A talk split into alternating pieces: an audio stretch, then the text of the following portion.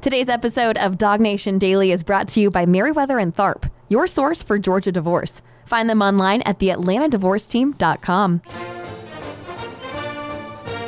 Presented by DogNation.com. This is Dog Nation Daily, the daily podcast for Georgia Bulldogs fans. Here's your host, Brandon Adams. So we knew this would be true, and it kind of turns out that it is true that along the way to getting ready for the early signing period, which takes place next week, and getting ready for the college football playoff, which takes place the week after that, we would also have a lot of transfer stuff kind of popping up. There is one Georgia player currently in the transfer portal, that's Bill Norton.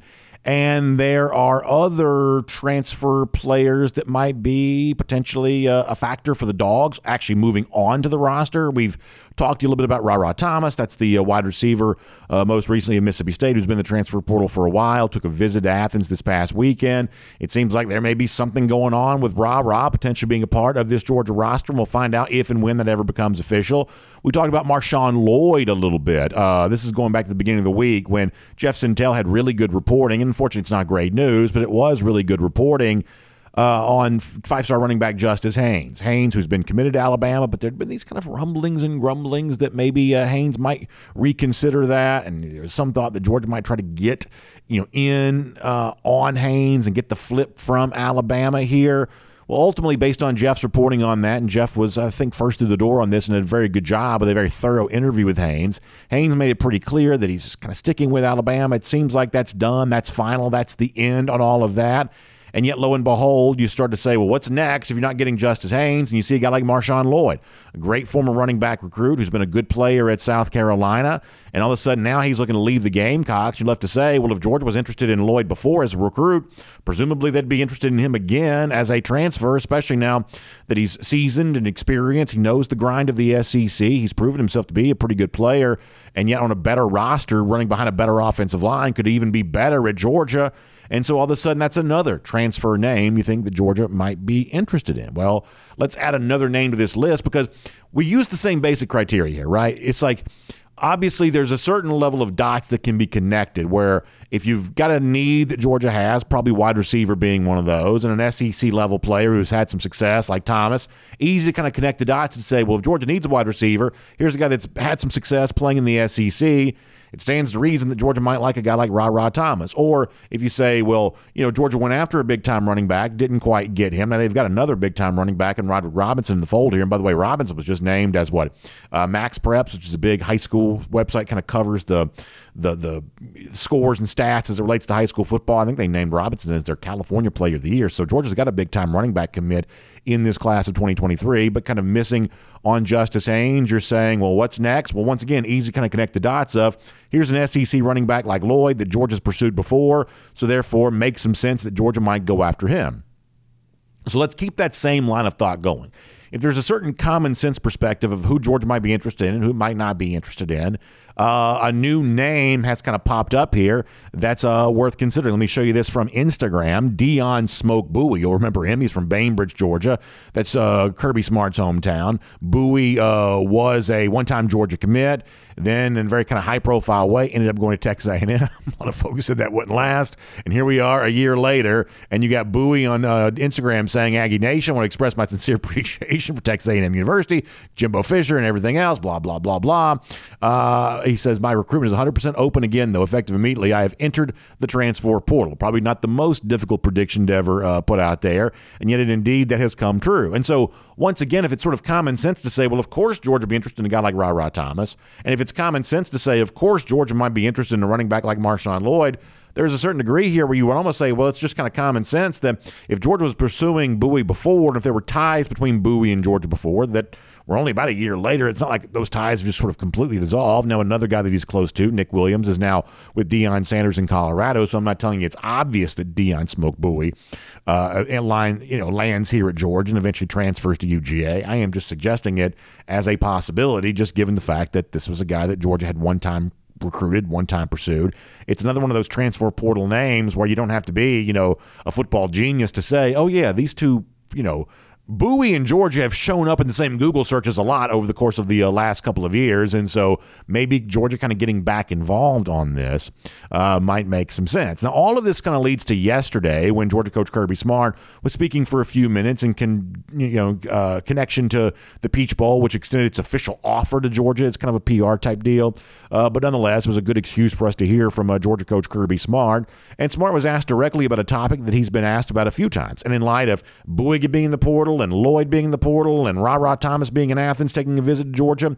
Exactly what is the perspective of Georgia on the transfer portal? What is Kirby Smart's vision of how the portal can be used for UGA? After all, Georgia got a lot of attention this past season. In fact, at times, Smart even waved the flag on this for the fact that Georgia wasn't a transfer team, did not have really an impact from a transfer portal player necessarily in comparison to a lot of other teams, which were obviously in many ways driven by their transfer success. That's not what Georgia's story was. Was that by design? Well, Kirby Smart talked more about that a little bit yesterday. Here is Kirby. Well, we didn't make a decision not to go in. We, we, we, we, we called and recruited several guys um, that fit our criteria. Number one, need. Number two, culture. Number three, we knew something about them out of high school. Um, they'd been on our campus, um, but we didn't get any of those guys. So it wasn't a, a uh, philosophy. It was more of that's the way it played out. So I think that's really interesting. And I think it speaks to something that we've talked about with Kirby Smart before, which is that there is this perception sometimes, and sometimes this perception even exists with inside the bubble of Dog Nation, that Smart somehow is so set in his ways that he's resistant to change. That Kirby Smart can't get the picture and can't get the modern story. And gosh, how much last off season do we have to hear about that from people who either were hysterical or people who are kind of like wanting to fan the flames of hysteria. And there's obviously some of that that goes on too, where it's, ah, oh, Kirby Smart can't get with the picture on transfers. Ah, oh, Kirby Smart can't get with the picture on uh, NIL. Kirby Smart's, you know, not not willing to change, and therefore the sport's going to move in the wrong direction, a move away from him. And what we said on the show at the time was, and I believe history has proven us to be right on this, it's not that Kirby Smart was resistant to change. It's just simply true that Kirby Smart was slow to change. And I frankly think that's a hallmark of almost all successful people. Successful people people make up their mind quickly and then change their mind slowly. That's just what successful people do. Unsuccessful people do the opposite. And you can certainly see examples of that, maybe from either famous people or people you know in your own life where that has kind of been true. In the case of Smart, yes, he has had to endure huge change coming to college football. Uh, the advent of NIL in a much larger way, the advent of the transfer portal in a much larger way. But breaking your neck as a way of embracing all that change as quickly as possible for the programs that have done that, that hasn't exactly proven to be the very best thing. And some of what we've kind of been led to believe might be going on, here we are another year later, and I kind of warned you this might be coming. Here we are another year later, you're left to wonder, well, how true is all of this really? I mean, how many times have you heard me say over the course of the last year or so, doing this show that some of the stuff that's out there with whether it be transfer portal or whether it be NIL as a way of inducing these transfers or NIL as a way of inducing high school football recruits that some of this is just exaggerated. Some of this just sort of sounds good and nobody wants to get in the way of a good story. And so, therefore, since it kind of benefits all parts of a story to kind of inflate some of the claims, flames, uh, the, the claims just get inflated more and more and more and more.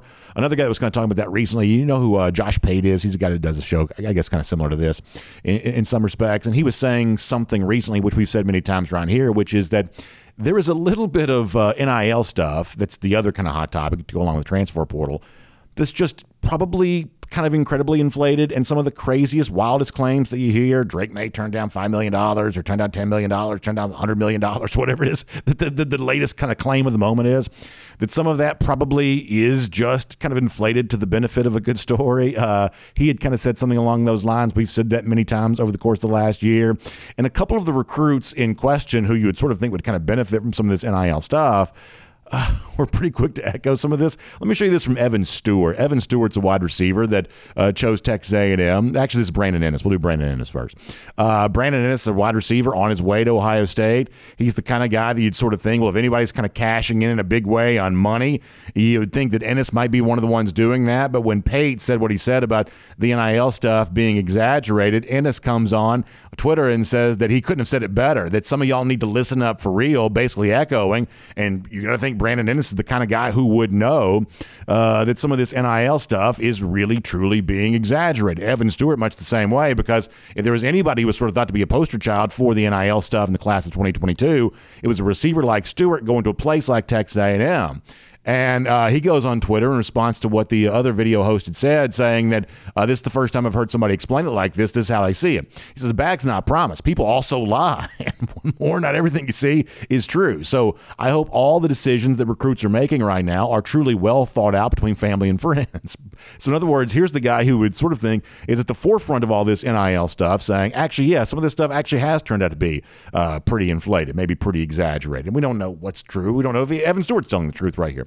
But we are led to believe that all of this kind of leads to a pretty crazy scenario that's out there right now, where you've got high profile transfers, you've got NIL seemingly influencing some of this, and you let you're left to wonder why what how true is it and how much of what we've heard, you know, kind of taken at face value should actually be taken that way. Well, once again, Kirby Smart kind of talked about that uh, a little bit yesterday too on the role the NIL plays, whether it's getting a guy to come to Georgia, getting a guy to come back to Georgia. You know, what exactly is the role of NIL in roster management here in December of 22? Kirby Smart talked about that yesterday too. Take a listen to this.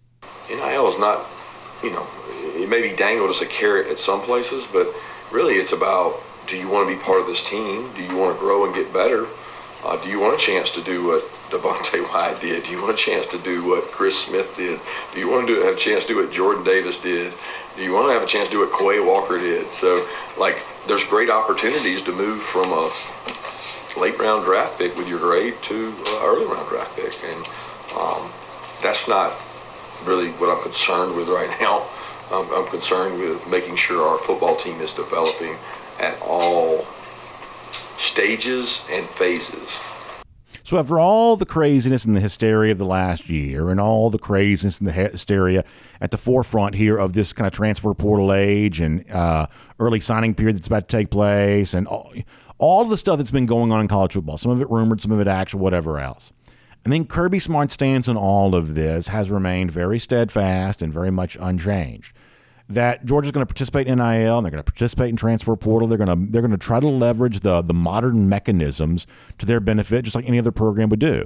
But Kirby Smart's also told you over and over again, even kind of told you that there right there a moment ago, that the that money's not the only currency that exists. That culture is also its own form of currency.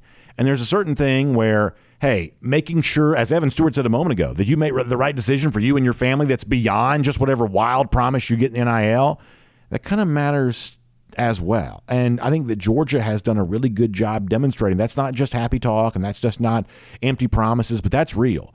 That creating the kind of program where players enjoy being a part of and creating the kind of program where players can use it as a springboard to go on and make even more money in the NFL, which we've always kind of said was going to be Georgia's mission in this, that really has turned out to be uh, kind of a winning formula for UGA. It continues to win with high school recruits.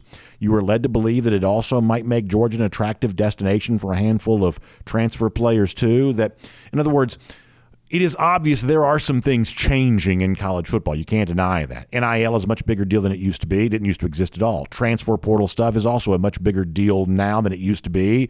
And you've got to deal with that reality. But even in the midst of all of that change, there are some things that aren't changing that there are some ways to build a program that makes you a little more bulletproof against you know whatever erosion may come from NIL or transfer portal or all the other stuff. That that Georgia somehow seemingly figuring out a way to navigate all of this.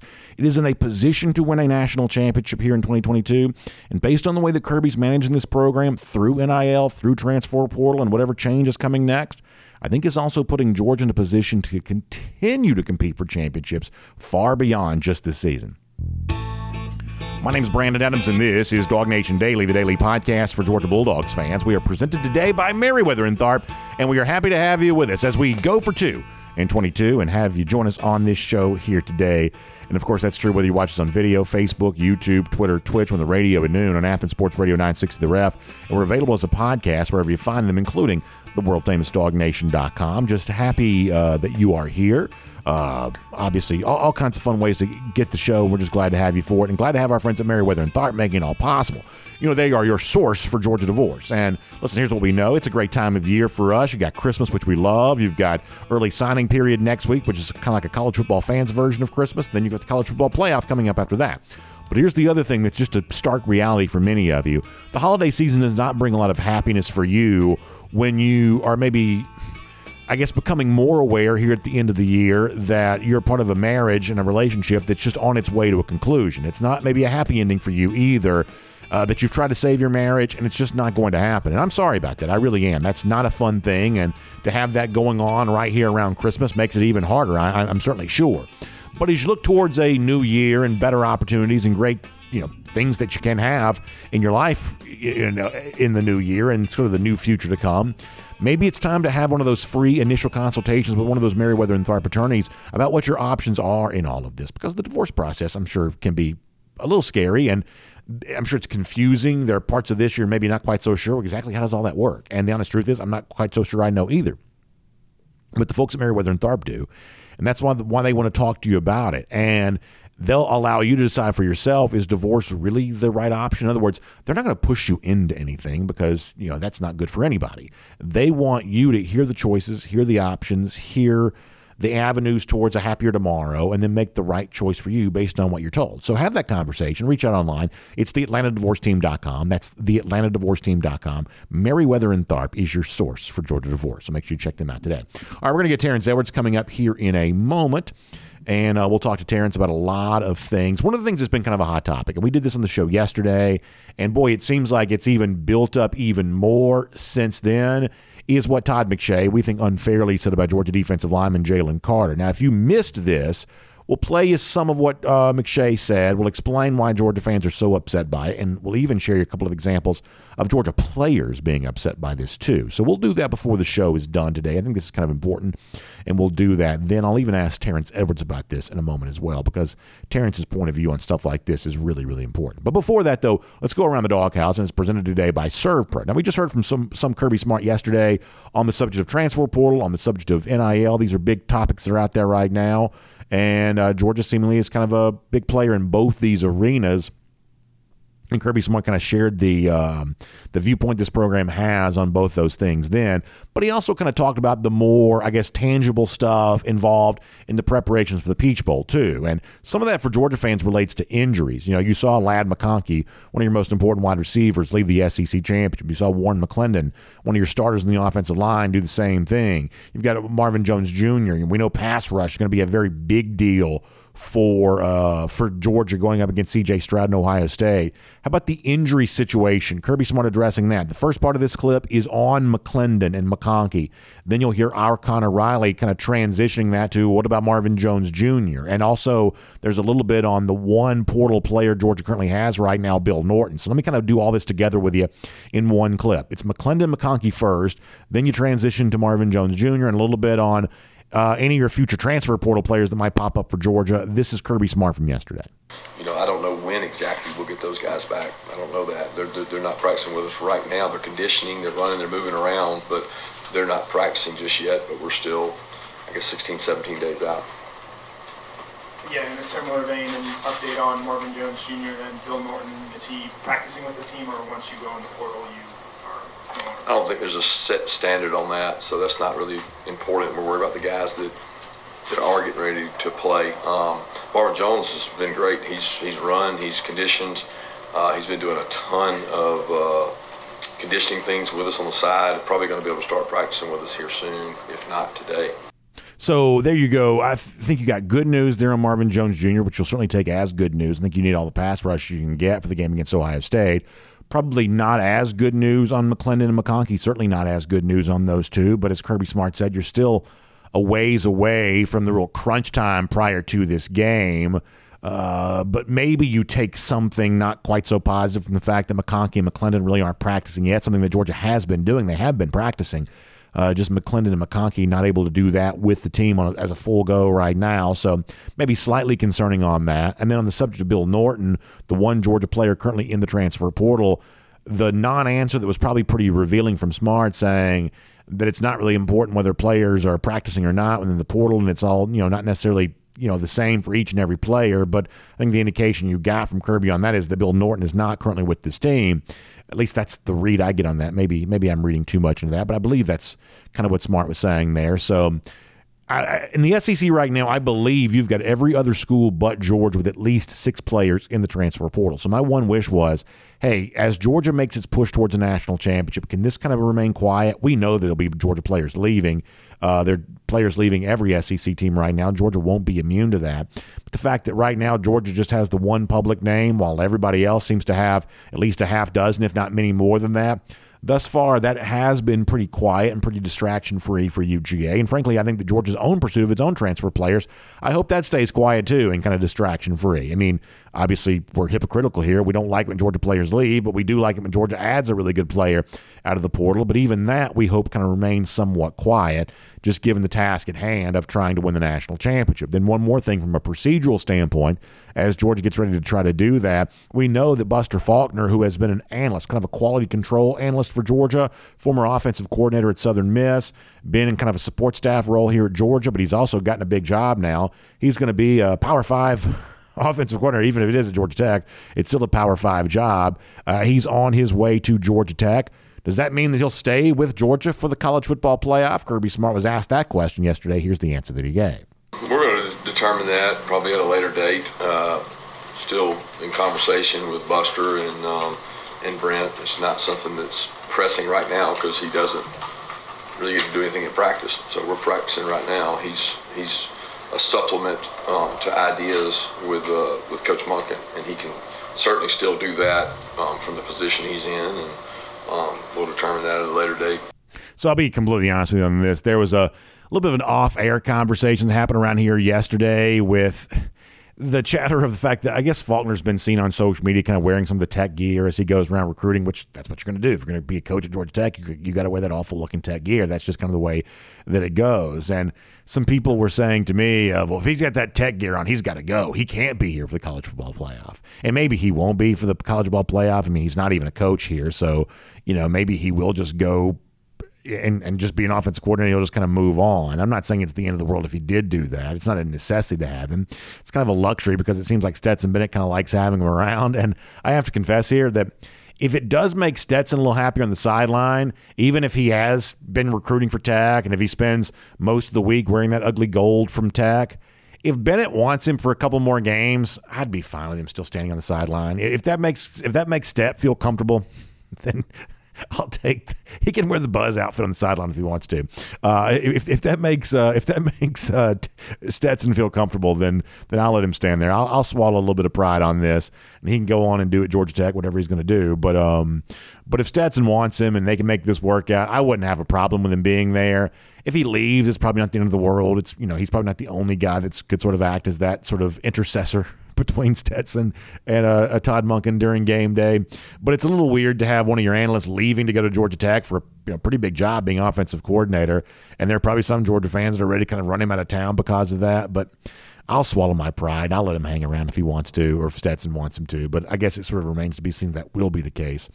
Uh, maybe he won't be, and that may be the last thing we hear from Kirby Smart on the uh, topic. But nonetheless, a little bit of an update on the Stafford leaving, some injury situations. That's kind of the behind the scenes procedural stuff going on as Georgia gets ready for Ohio State coming up on December 3rd, 31st. And that is also around the doghouse. It's presented today by our friends at ServPro. And listen, here's the thing.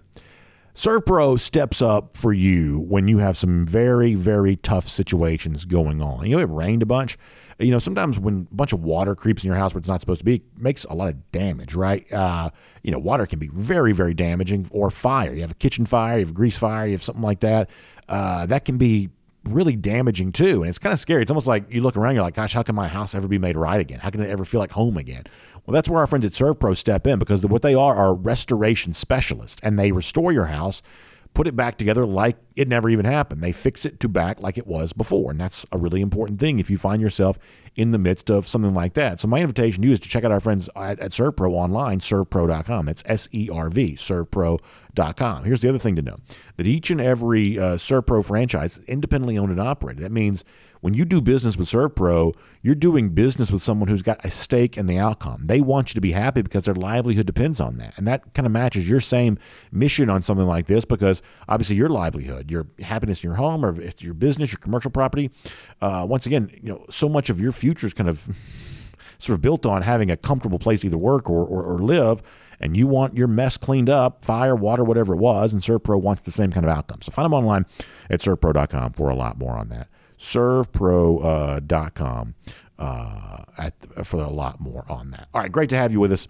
uh, here today. We appreciate ServPro bringing around the doghouse to us. We'll get more into the Jalen Carter uh, stuff. We'll kind of follow up on what we talked about yesterday on that before we're all said and done, including what a, a, couple of Georgia players have said about all of this. But speaking of Georgia players, or in this case, a great former Georgia player, let's get more into Ohio State. Let's get more into everything else happening with these dogs right now. It is the great, great former Georgia wide receiver Terrence Edwards here on Dog Nation Daily, presented by Meriwether and Tharp right now. From Athens and across the SEC or wherever the recruiting trail may lead, here's a DogNation.com insider. Good to get a chance to talk to Terrence Edwards here. First time in a couple of weeks for us to do that because I was out of town last week. So that means, Terrence, I don't believe you and I have had much of a chance yet to chat about Georgia in the Peach Bowl against Ohio State. I guess I'm curious from you, especially from the standpoint that you're a former wide receiver, Ohio State for such a long time with the great coach Brian Hartline has been kind of a wide receiver driven program. What are your early thoughts on this matchup, Georgia and the Buckeyes, here coming up in Atlanta on December 31st? Well, I think it's uh it's, going to be a great matchup of, of strengths. I think our defense is you know well known to be you know one of the better defenses, but I think the the point of contention is the secondary. What we've been able to do besides the Tennessee game against teams that's able to throw the football. And uh, let's be frank, Ohio State does have a nice group of receivers, and they do present a challenge from the passing game standpoint. So that's going to be a unique matchup that I would be watching.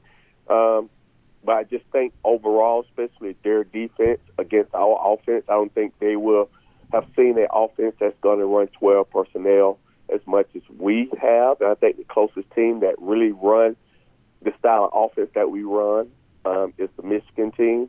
Uh, so I think that's where we're going to have advantage. But if I'm uh, a secondary uh, defender for the Georgia Bulldogs, this is a challenge. This this is what I'm looking for. This is why you play big time college football for these type of matchups.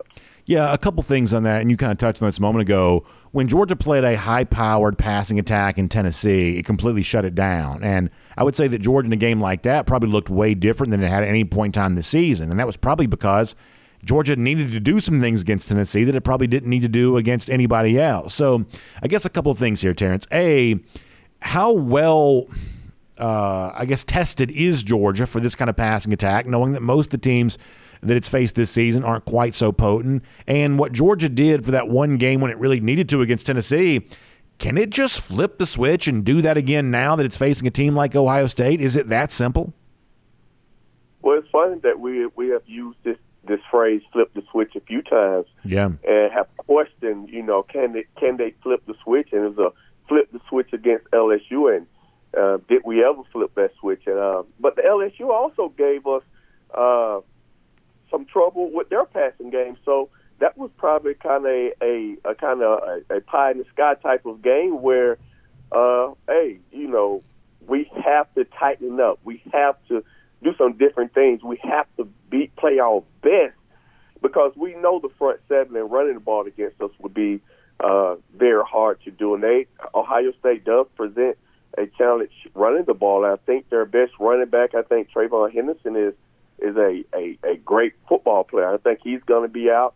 So their biggest weapon is can we attack their secondary? If I'm an offensive play caller for Ohio State, that's where I feel the weakness is in this Georgia defense, and that's what we do best, throw the football. So Georgia defenders really going to have to be on their A game, and uh, what makes a better secondary is getting pressure on the quarterback. So I don't care what type of players you have in the secondary. If you're getting pressure on them, then you could be able to cover for a short period of time. So it's contingent on how much pressure can we get and how well our secondary is going to play uh, against their receivers. Yeah, speaking of that, I think you and I talked about this on the post game show after the SEC championship, which is, you know, people see you know certain things sometimes for Kelee Ringo or it seems like Malaki Stark has also kind of been in the spotlight a little bit too. I, I, would say that his PFF grade does not seem to be all that favorable right now, to the extent that people, you know, kind of look at that and take that seriously. When you look at whether it be Starks in coverage or when you look at Ringo in coverage, you know, none of these guys are going to bat a thousand. If you're going to line up and really cover a great wide receiver over and over again,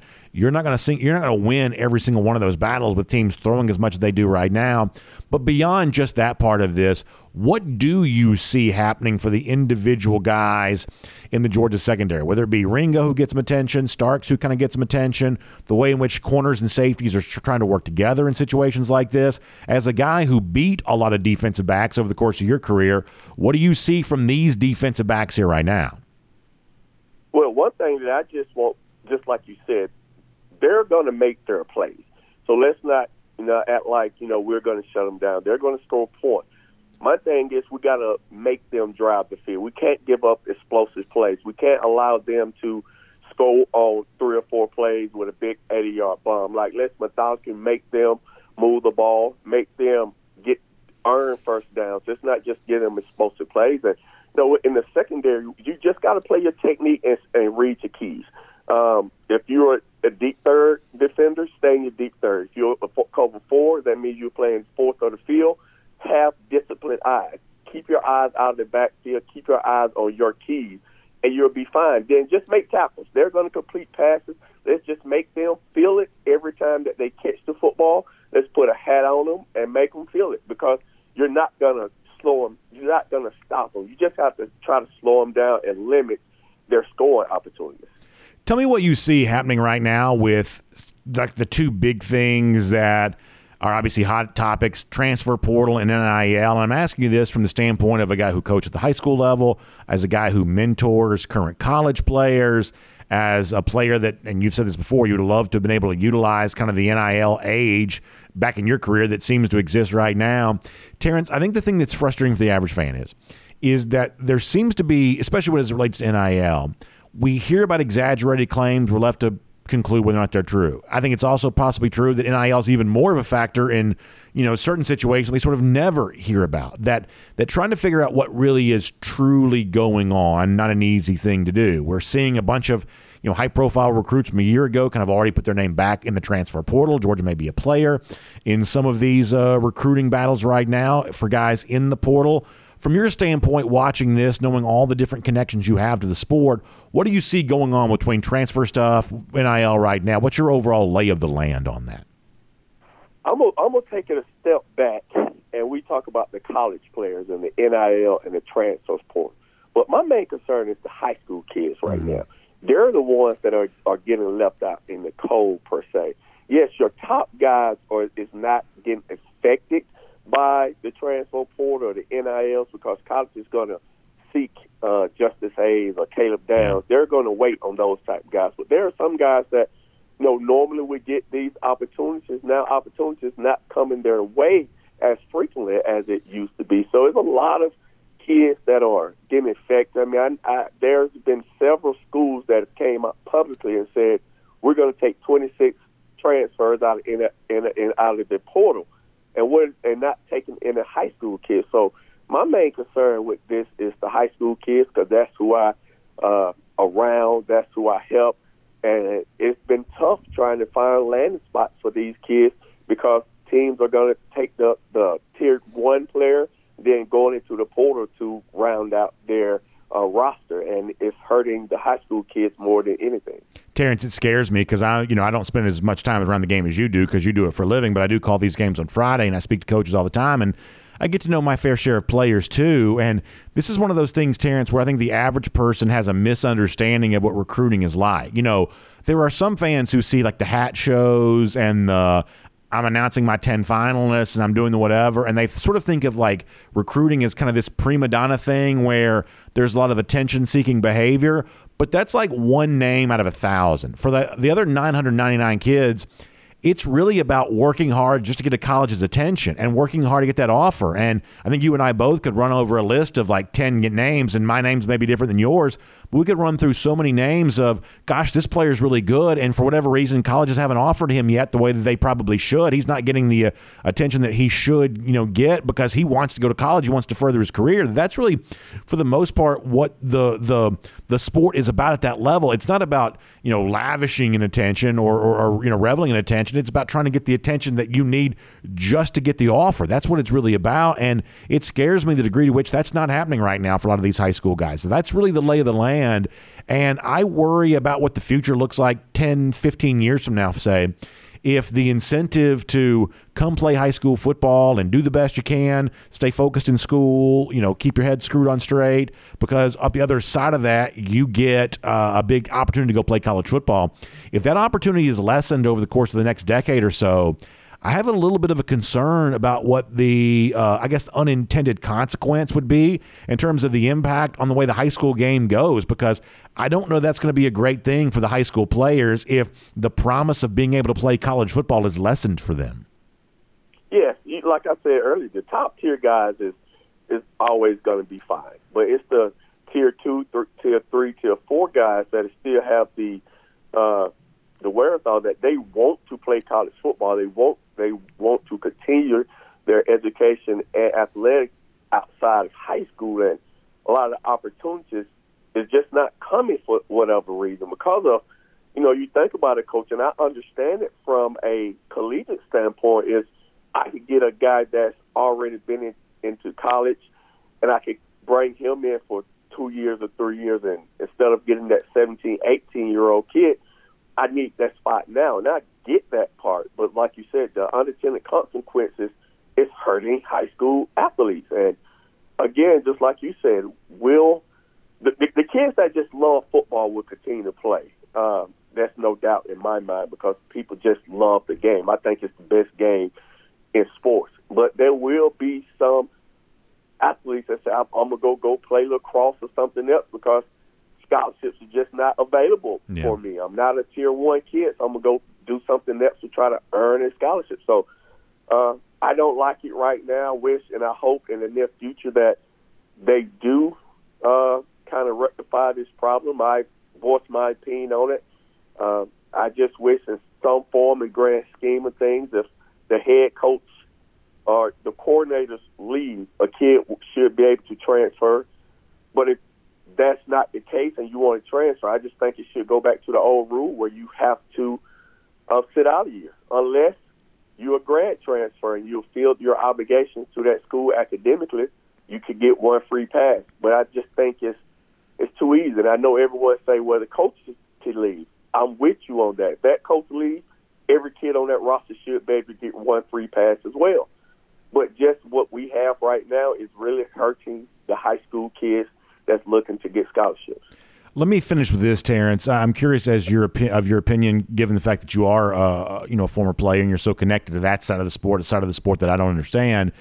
We saw Todd McShay on ESPN TV say something, and I don't think it's too strong of a way to describe this. It's just kind of slanderous against uh, Jalen Carter, saying that they I mean, it, it, we'll we'll play the audio clip again for people in, in, a moment, but over the course of about forty five seconds, he used the word character concern like four times, and there's very little description, explanation of what he means by that. It's just kind of sort of thought of as way business is done in this sort of pre draft process where players are just trashed all the time, and in some cases, maybe it costs them money, or maybe in other cases, it just sort of costs costs them a, a ding to their reputation. But whatever it is, it just seems really unfair, and I think the Georgia fans are rightly upset about this. What do you make of what I guess McShay went on TV and did as it relates to uh, Jalen Carter? What's your take on that as a player? Uh, I think it's. I feel just like everyone else after I saw it. Like I'm close to the program, and I've never heard a peep about Jalen Carter. Not one person have said anything negative. I'm not there every day, so I don't know. But I've seen several teammates come out to defend him, and I hope and wish uh, Kirby Smart, once he gets on a national stage, um, ESPN, that he calls out, uh, he calls out uh, the guy. Uh, I, his name just escapes me, and rightfully so. He don't even need to be talked about because that's just that's just bad. And I hope uh, Kirby Smart comes out, and I know he will at some point to defend Jalen Carter. But I hope he do it in a national stage where everyone can hear him, just like Jalen Carter was called out about character issues. I, I mean, mm-hmm. he's why? What, what's the point of of doing that? Like that's just so bad that. And I know he has a job to do, and everyone knows the kids that have had character issues. You've been arrested. It's been it's been out on social media.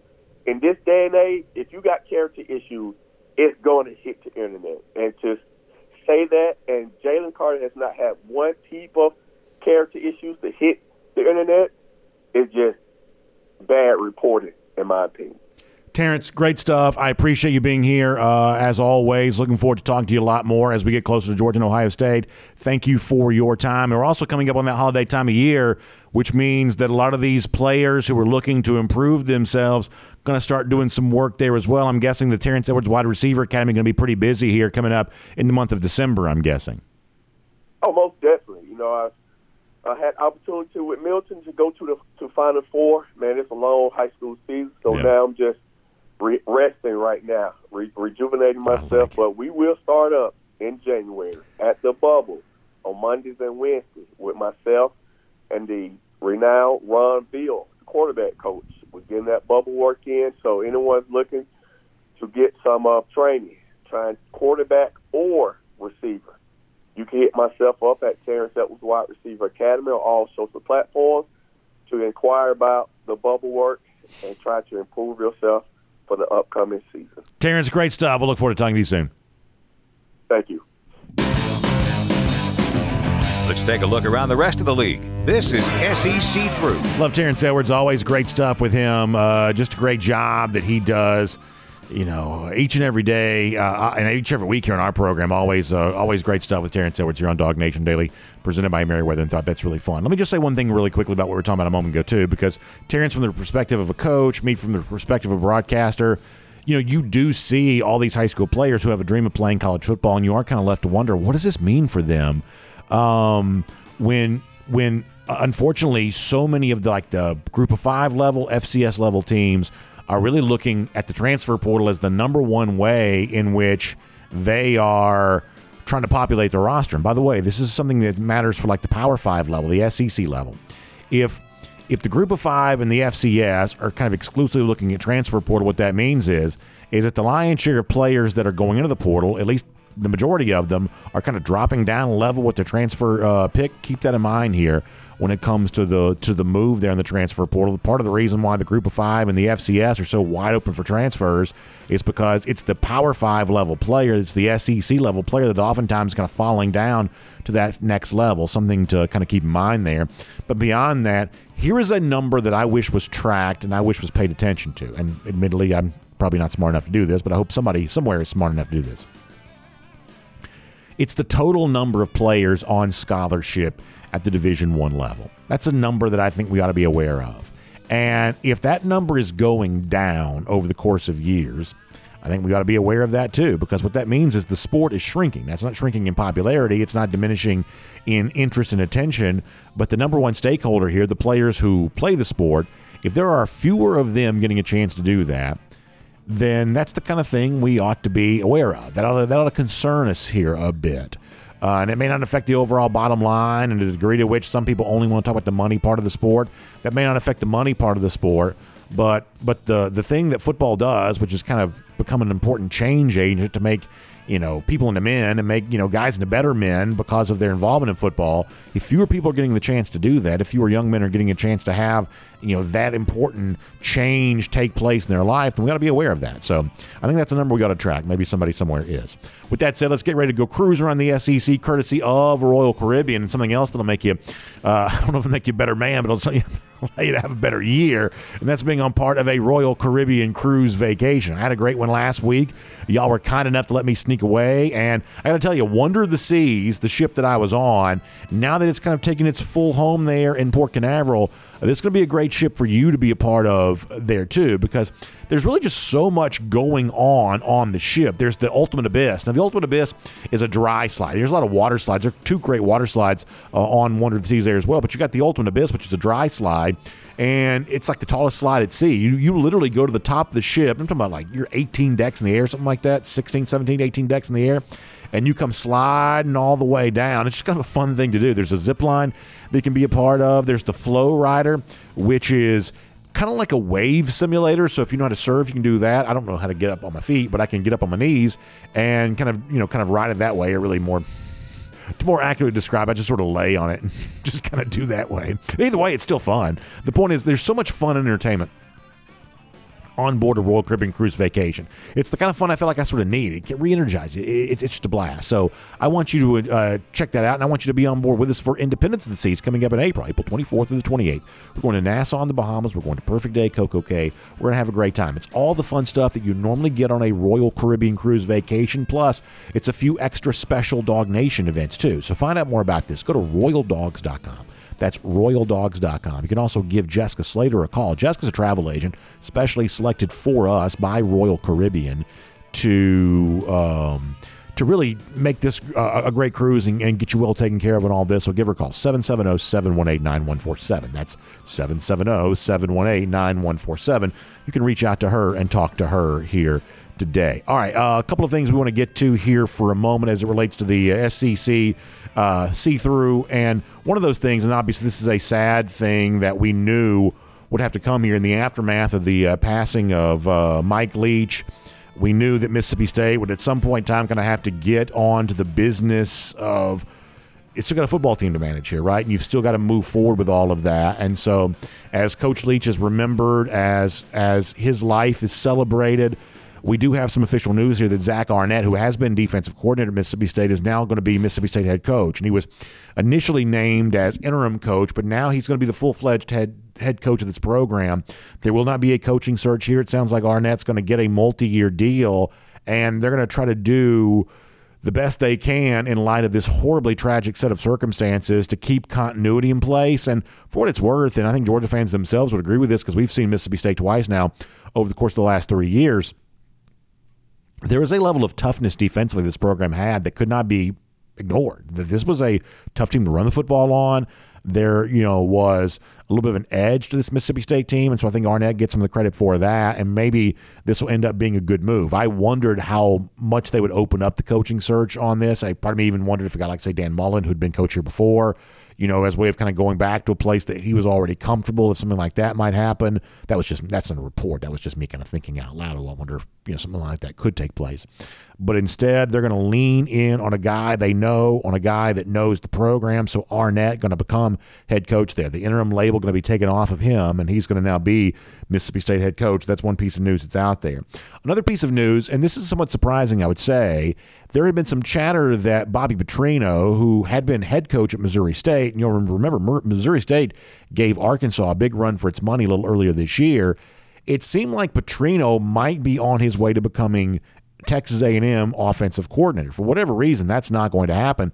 Petrino is leaving the head coaching job he has at Missouri State, and he's actually going to become offensive coordinator at UNLV.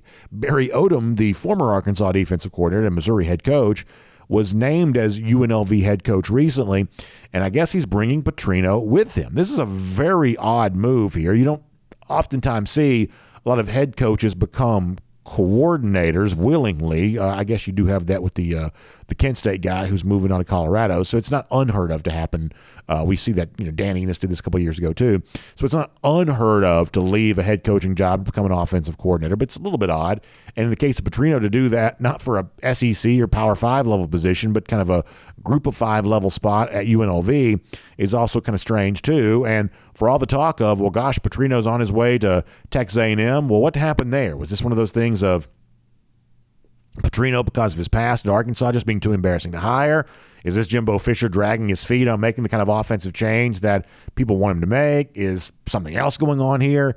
A little bit interesting that we talked about Petrino on the show the other day, possibly becoming offensive coordinator at A&M. Instead, he's becoming offensive coordinator at UNLV, which sort of seems like a little bit of an outpost, even for a guy with a checkered past like Petrino has. This seems like a little bit of an outpost there. It's also not a bad coaching staff, I guess. Uh, you know, I sort of gotten a little bit sour on uh, Barry Odom as a coach based on the way that Arkansas defense played this year. But nonetheless, I mean, it's a former SEC head coach with another former SEC head coach as his offensive coordinator. So out there in Vegas, they got a pretty deep coaching staff uh, right now. This is a rumor, although I think it's you know likely to come true. It seems like Grayson McCall, the former Coastal Carolina quarterback, is going to visit Auburn. And that could be. There's been a lot of rumor mill stuff out there relating, you know, connecting McCall to Auburn. And I'll remind you of this: if this does happen, keep in mind here that McCall is a good quarterback. And we've seen what Hugh Freeze can do with quarterbacks before. Think about Malik Willis at Liberty. Malik Willis was a guy at Auburn, ironically, prior, you know, to going out there to uh, to play with uh, Freeze in Lynchburg. This was a guy that was kind of buried on the Auburn depth chart. This was a guy that um, that was not really a factor at all. Former Roswell quarterback, of course, and he goes on to Hugh Freeze at Liberty and starts doing some very big things with the Flames there in that offense. So we've seen the success that Freeze can have when it comes to a quarterback. And if it's Grayson McCall who ends up going to Auburn, I think that immediately makes Auburn more competitive than they've been at any point in time in the Bryan Harsin era, and probably at the, at the end of the uh, Gus Malzahn era too. You probably have heard me now kind of intimate this a few times. And I think some things are happening here at Auburn to make that program more competitive. Uh, I think they've made two good coordinator hires.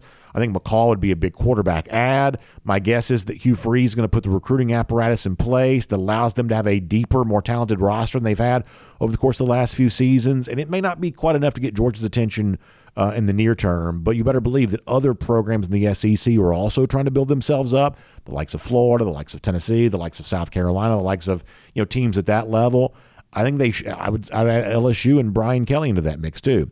For the teams that are trying to build themselves up, I think they are going to have to pay attention to what Hugh Freeze is also doing at Auburn. I know that Freeze was not the coach that a lot of Auburn folks necessarily wanted, but I think when it's all said and done, he may take a big step towards making them more competitive sooner than maybe some people realize. I would say that McCall coming in, if that indeed happens, would certainly be an example of that. We have another in the line of high profile opt outs, Jalin Hyatt, the very good Tennessee wide receiver, is not going to be in the Orange Bowl against Clemson for Tennessee. I guess all of this is at this point in time kind of expected. Uh, people talk sometimes about what do you do to incentivize players playing the bowl more. Uh, the thought here is the players are afraid of getting hurt in a bowl game, and so therefore they sit out. And that well, maybe the bowls ought to pay them money to play in the game, and maybe to a certain extent that's going to happen. Maybe it will happen. It's one of those things though where I don't even hear anybody else say this, so maybe this is just dumb thing. But I honestly believe that most players aren't actually afraid of getting hurt in a bowl game.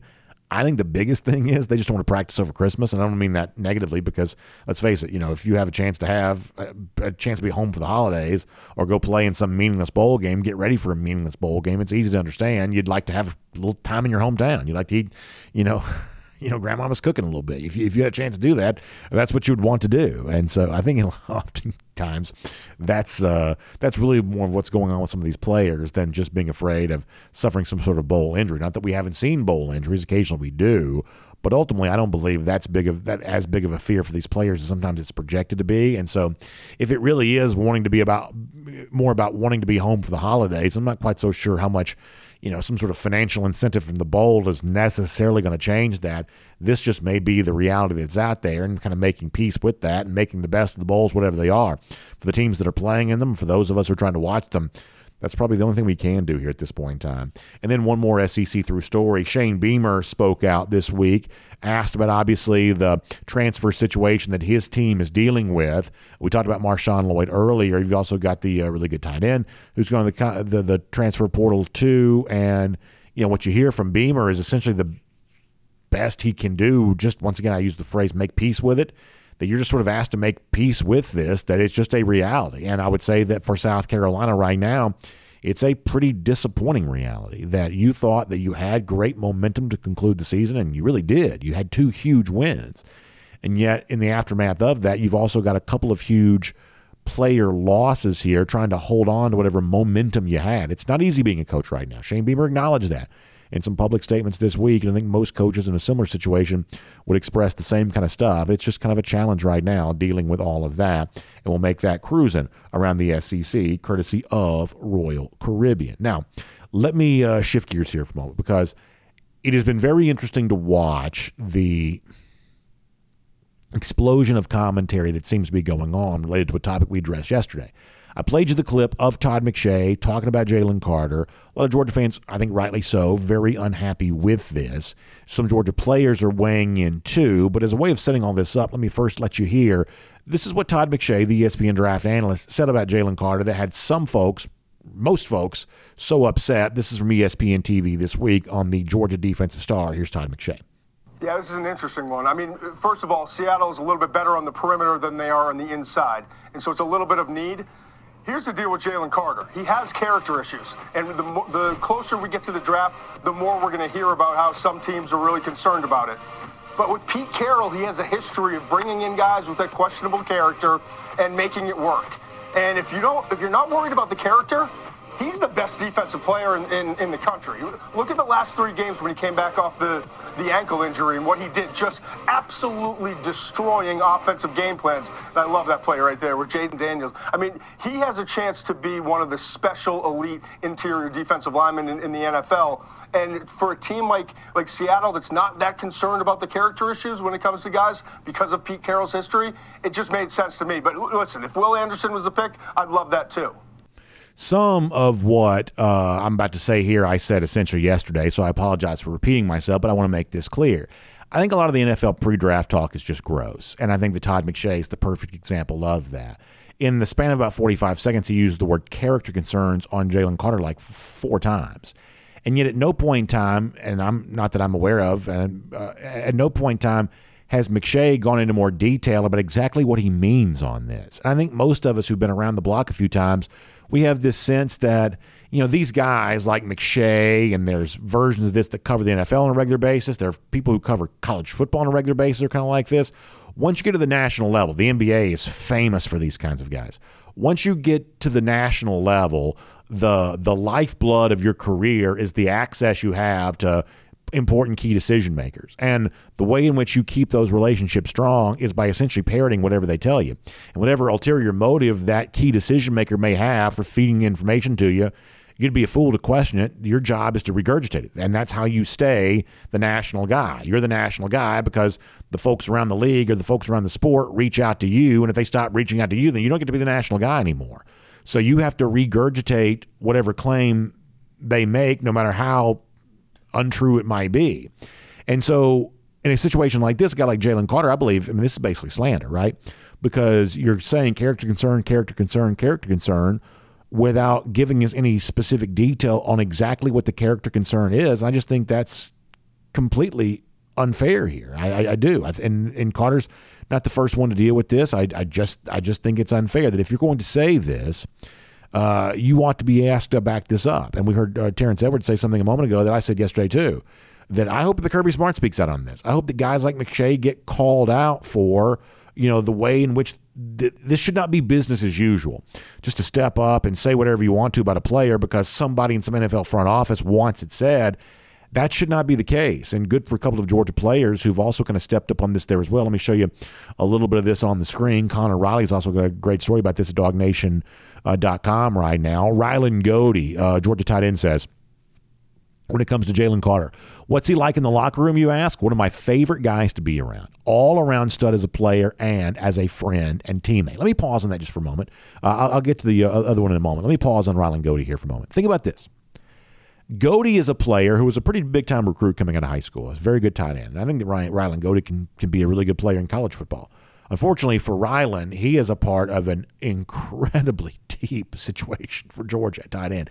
It is sort of comically ridiculous how much tight end depth Georgia has. So a guy like Goede, who I think in a lot of teams could be a very good player, has not really had his chance to do that at UGA. So what does Rylan do? Does he get bitter about that? Does he complain? Does he pout? No.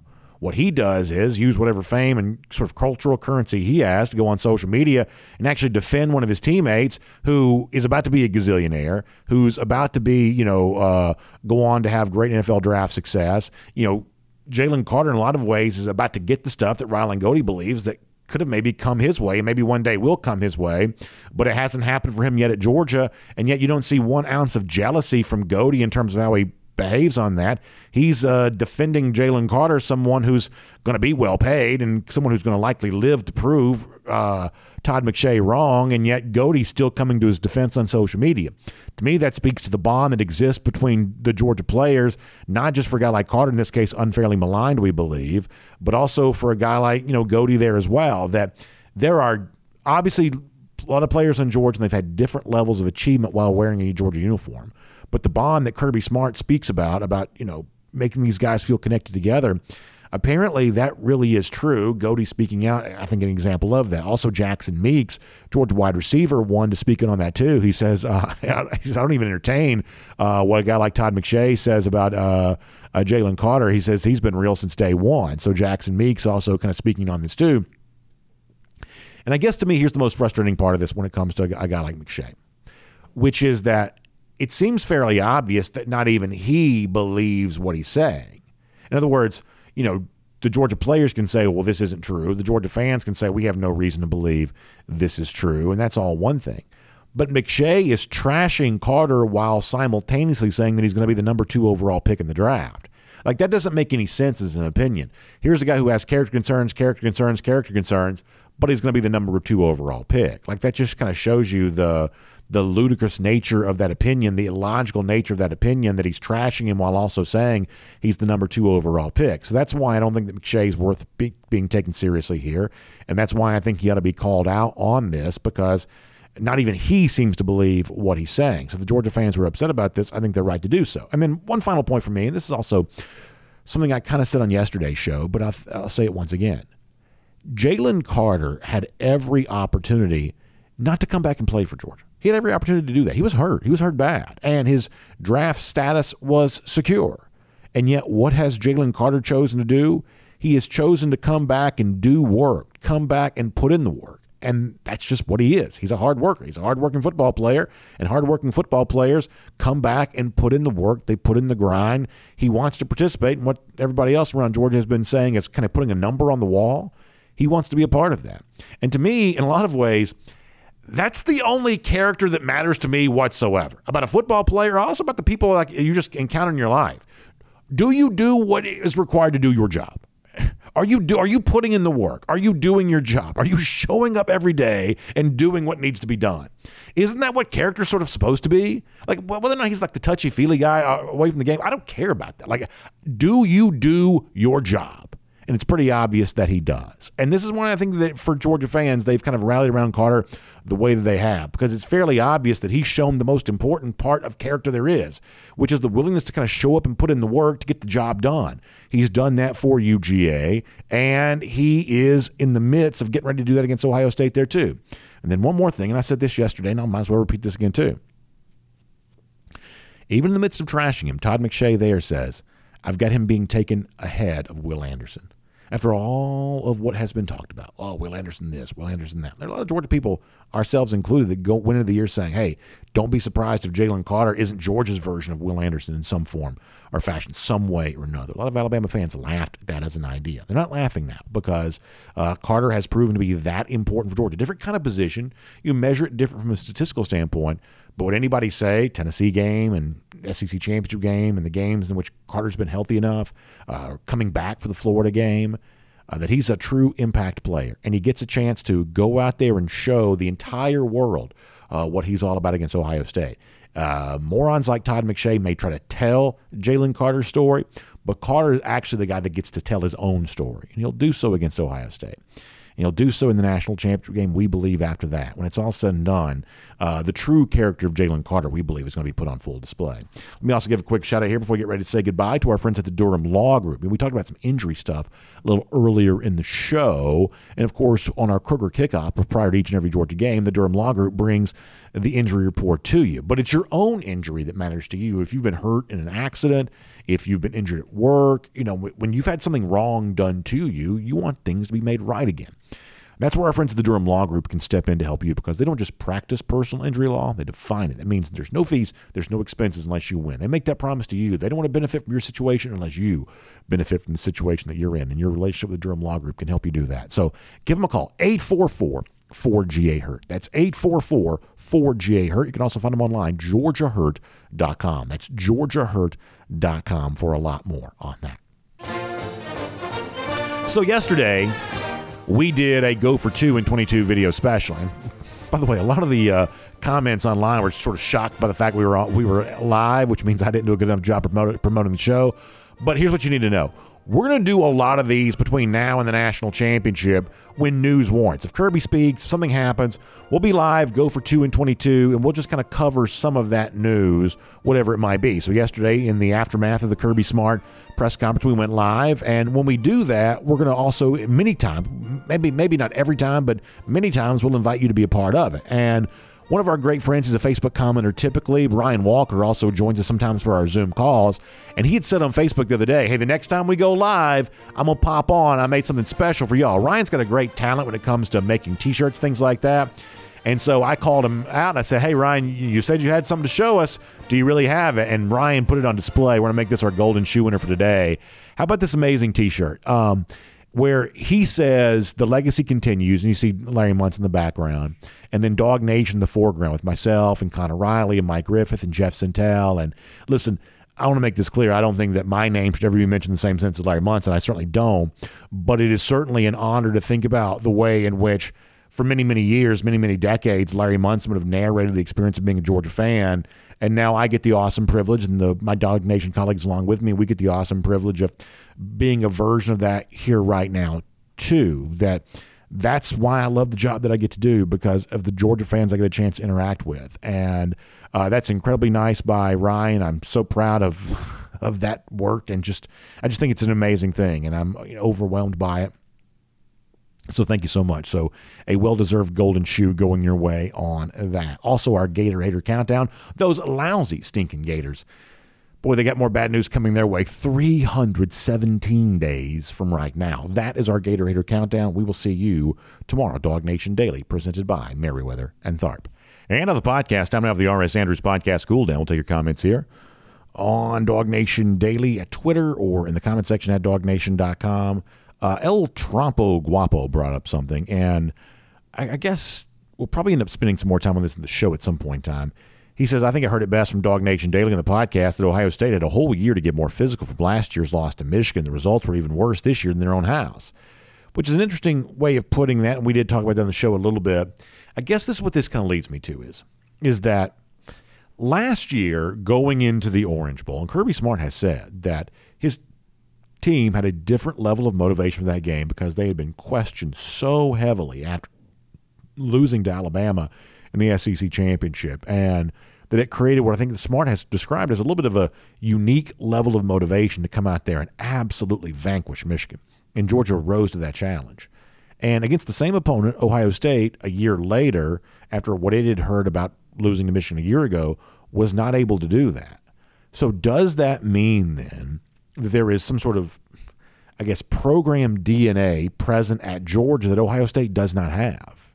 I think it's a fair question to ask. And it kind of leads me to this is maybe the first time we've seen this in the Kirby Smart career where it seems like the other coach on the other sideline has less to prove than Kirby, I should say, has more to prove than Kirby does. Because up until now, you know, Kirby Smart, and by now I mean up until last year, Kirby Smart had been the coach trying to build Georgia into the program that people think that Georgia could be, or they think that Kirby Smart, you know, could lead. And, you know, Kirby's been the coach in the shadow of Nick Saban. And it was always Kirby coaching against the more established coach, trying to prove that he was a coach at that level. And then last year, finally, Kirby wins the national championship. In a lot of ways, he sort of joins the club. And now you've got Ryan Day kind of trying to prove that he's also not just the coach that was given the Ohio State job, but the kind of coach who's at the level that Ohio State assumes that its coach should be at. And how you respond to criticism, how you answer back on critics, is a big way you show that. Last year, Georgia got it done against Michigan. This year, Ohio State couldn't get it done against Michigan. So now you would assume there's a little bit of a compound interest to some of that criticism. And to me, it does put an incredibly high level of pressure on Ryan Day to come out and finally answer for all that in a game of this magnitude uh, against Georgia. And if he does, then that'll quiet down a lot of that criticism the same way that Kirby did it before. So, my point on this is simply to say that one of two things is true.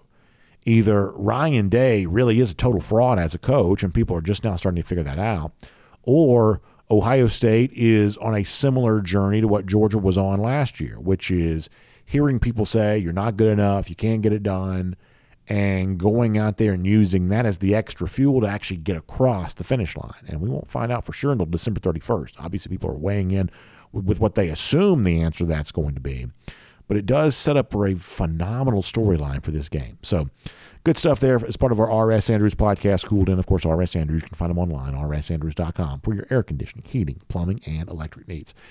Uh, they will show up on time. They'll do the work that's promised, the price is promised. If your water heater goes out, in many cases, R.S. Andrews can replace it for you the same day. So find them online at rsandrews.com, and we'll see you back here again tomorrow.